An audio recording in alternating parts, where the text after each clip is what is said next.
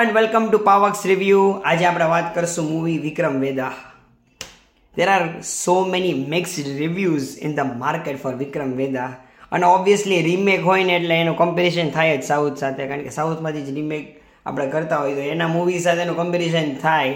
But if you see the movie stand alone it is a acting delight boss Bollywood મસા typical movie જે હોય એ છે જ અને મજા આવે એવું છે. સેફ અને રિતિક એક સાથે સ્ક્રીન ઉપર આવે અને જે ડાયલોગબાજી કરે ને એની જે કેમેસ્ટ્રી થાય છે ને દેટ ઇઝ ટ્રીમેન્ડસ બહુ મસ્ત એક્શન છે. પછી બેયનું કન્વર્ઝેશન જ્યારે થાય છે, રિતિક અને સેફનું જ્યારે ઓન સ્ક્રીન કેમેસ્ટ્રી એક સાથે ધેટ ઇઝ માઇન્ડ બ્લોઈંગ અને બીજું શું જો એક્શન આવી ગઈ, પછી બેયની ડાયલોગ ડિલિવરી આવી ગઈ. હીરો એક એકદમ cinema larger than life characters છે.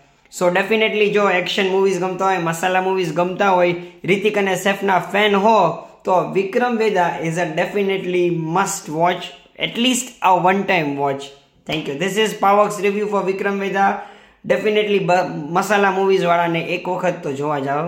તમે ડિસઅપોઇન્ટ નહીં થાવ. અને ચાલી જશે. ટાઈમ પાસ તો બહુ સારો એવો થઈ જશે. Thank you